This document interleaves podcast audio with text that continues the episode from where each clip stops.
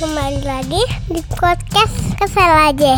Ada ketu kesel yang ada peluk-peluk kakak Cium-cium kakak. Itu kan kakaknya adek Eh ngawain peluk-peluk.